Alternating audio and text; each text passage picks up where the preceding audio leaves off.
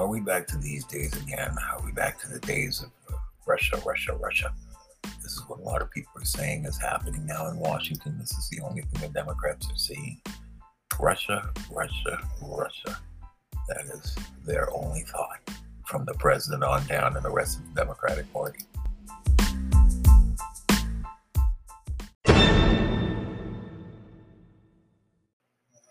We're united in our understanding of the urgency and seriousness of the threat Russia is making to global peace and stability. This is the greatest threat to security in Europe since World War II. You, Ukraine is maybe a major problem between Ukraine and Russia. They're not a NATO ally. Ukraine is in danger. President Putin is blatantly and violently breaking the laws. I mean, listen, guys, we're talking about the potential for war in Europe. I mean, let's really take a moment to understand the significance of what we're talking about. Does she even know what she's talking about? Because at the end of the day, it's war in Europe and war between Russia and an Eastern European country that for decades was building much of the Soviet Union's weaponry. An Eastern European country that had been part of Russia and the Soviet Union for decades until it was declared an independent country in 1991. Yes, of course, there was a time before 1680 when Ukraine was uh, an independent kingdom of Kiev, or it was part of the Polish Lithuanian um, nation state. Uh, that, that you know this kingdom of Lithuania and Poland, which eventually, you know, if you look at history, Poland uh, and Lithuania have uh, effectively moved either way for, for many years. So, you know, as you as you listen to people like Kamala Harris, you know, you you begin to wonder, does she even know what she's talking about? We're talking about the potential for war in Europe. Yeah, it's war in Europe. It's not war in the United States. It doesn't mean that if war comes to Europe, what if it's Germany versus France again? What if it's England versus France? What if it's the Dutch and other things? George Washington put it very well beware European entanglements and beware of foreign entanglements with countries that are far beyond and have longer histories of warfare than anything we've ever done in the United States. You know, you, you talk about racial justice, social justice, and all these issues.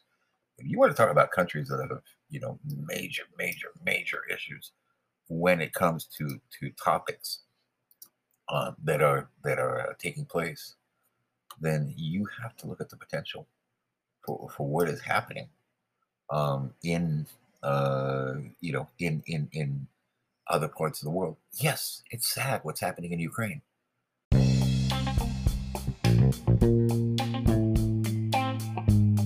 But it does not automatically mean that because uh, things are things are happening one way or another, that things are moving. Uh, very interesting as we look at the situation in Ukraine and, and what is happening. As you see uh, Russian forces moving, you know, across different parts of, of Ukraine, it's unclear if these forces are, are actually headed into uh, areas that are outside of uh, the, the regions that Russia has declared uh, uh, independent or, or, somewhat independent uh, states. Again, let's go back to the situation on the ground in Kiev and uh, Sky News' coverage. Some of these guys I actually worked with covering some situations in the Philippines and Southeast Asia.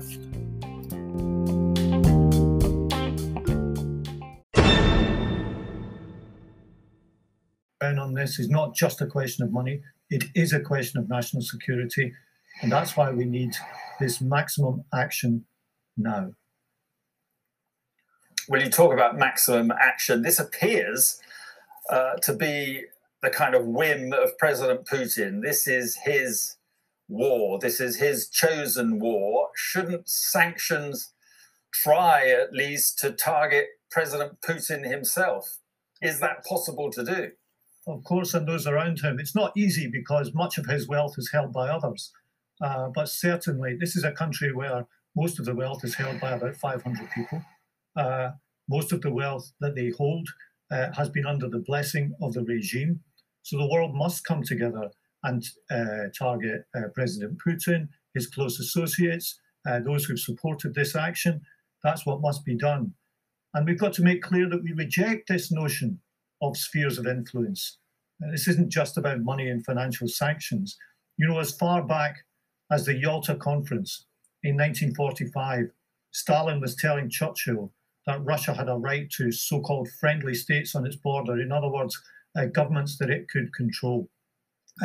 Uh, the West, but they did try and talk about um, missile deployments, uh, other areas where perhaps they could improve their cooperation.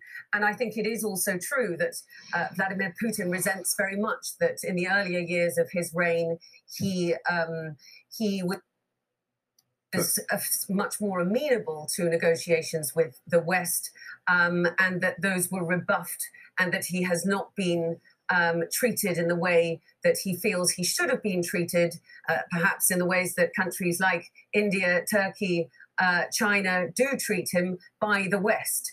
Um, and this is indeed a moment for him to challenge uh, the Western hegemony. He's talked consistently about how we live in a, a, multipolar world and that the West needs to understand that and that there are various axes um, and that those axes need to be taken seriously and that the West should not just be a sort of self serving entity that continues to believe that it rules the world.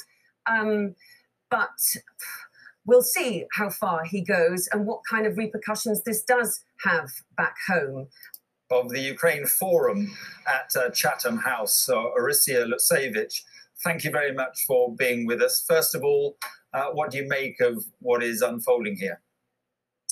Well, Mark, it's what is unfolding is the war in the heart of Europe, and uh, clearly, I would like our viewers to understand that Russia has uh, not security concerns, as Tony Brenton was saying, but territorial demands for an independent country that is Ukraine. And we have seen the pre-stage show uh, uh, evolving of our hands together with the military uh, build-up um, across Ukrainian border to invade the country, to put it to its knees, and to compel some of these concessions that President Putin voiced yesterday on television. So you're you're hearing, of course, the Ukrainian side, the British side, the EU side.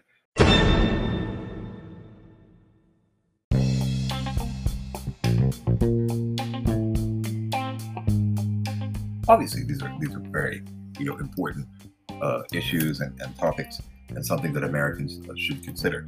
Obviously, many of these countries aren't United States allies and in the event of direct attacks on them um, based on the NATO charter, there is a totally different situation as to uh, w- what is happening uh, in Ukraine and and these issues.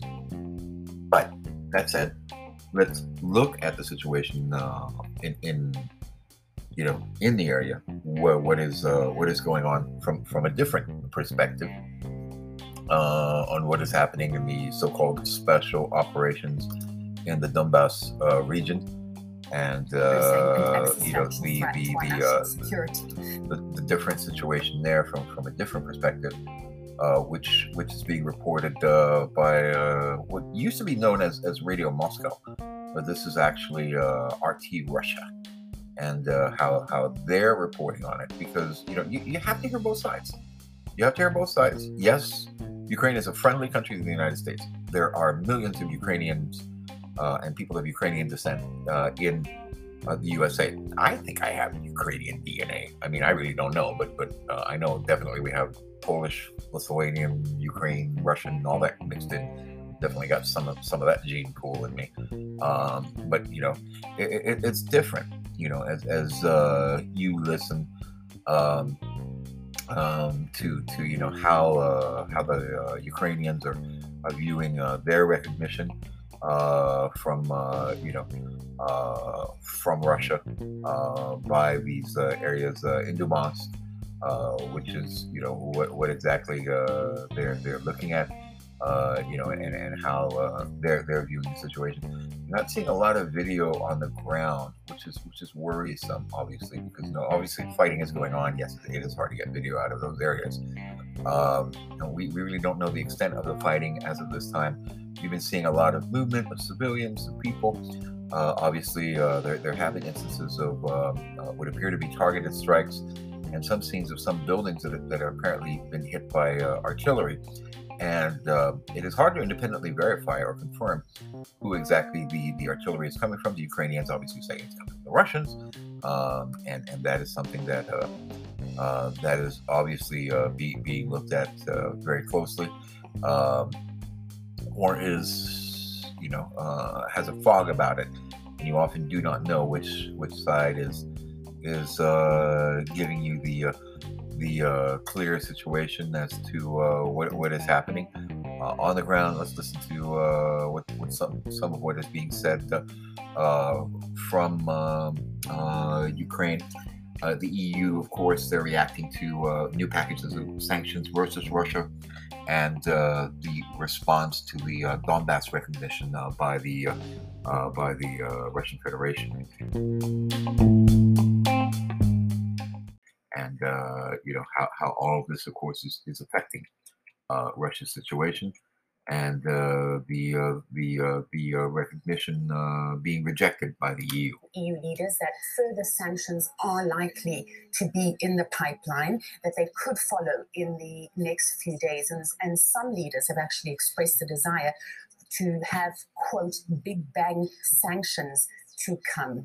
Now, we also heard earlier from the French finance minister who lashed out at the Nord Stream 2 project, which was quite surprising because earlier he had supported it. The EU finance ministers are due to meet on Friday and Saturday to also look at further sanctions. The French foreign minister has said that Putin does not accept Ukraine's independence under international law and accused him of revisionism and reinventing history. At the same time, we've heard again from the German Foreign Affairs Minister accusing Putin of, to quote, lying, re Moscow's planned intervention in Ukraine and, and in terms of what Putin said to Western leaders in recent days. The West is said to be preparing for all scenarios, including a full Russian invasion. And then the United Kingdom is ready for more military action, uh, more military support for Ukraine.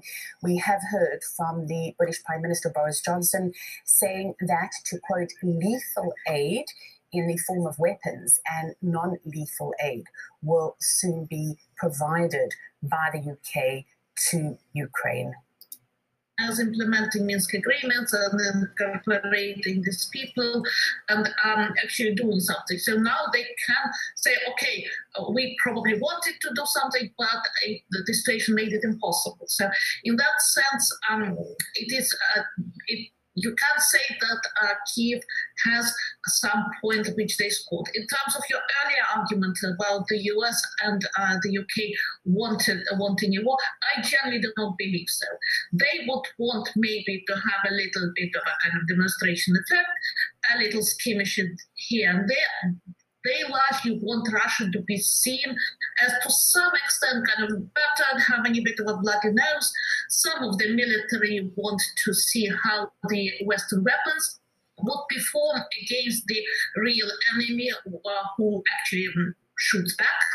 But I don't think that Western well, leaders well, yeah, but Anna, Anna, if I, with all due respect, Anna, I mean, the U.S. and other NATO countries have been pouring a lot of arms into Ukraine, and that's for uh, one reason and one reason only, and that is to use them. And of course, again, in the very early hours of the morning, in this village, ironically named Merry Mountain, locals are terrified when this Ukrainian shell landed in the middle of their village, many were hiding in the basements, which may have saved their lives. No people were hurt, but a family dog wasn't so lucky. You can see two wounds in its head, a piece of shrapnel apparently that went into either eye or the back of the head and kicked.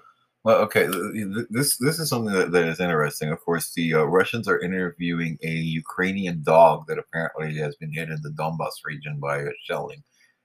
Uh, I mean, I've covered conflicts. I've covered uh, internal conflict.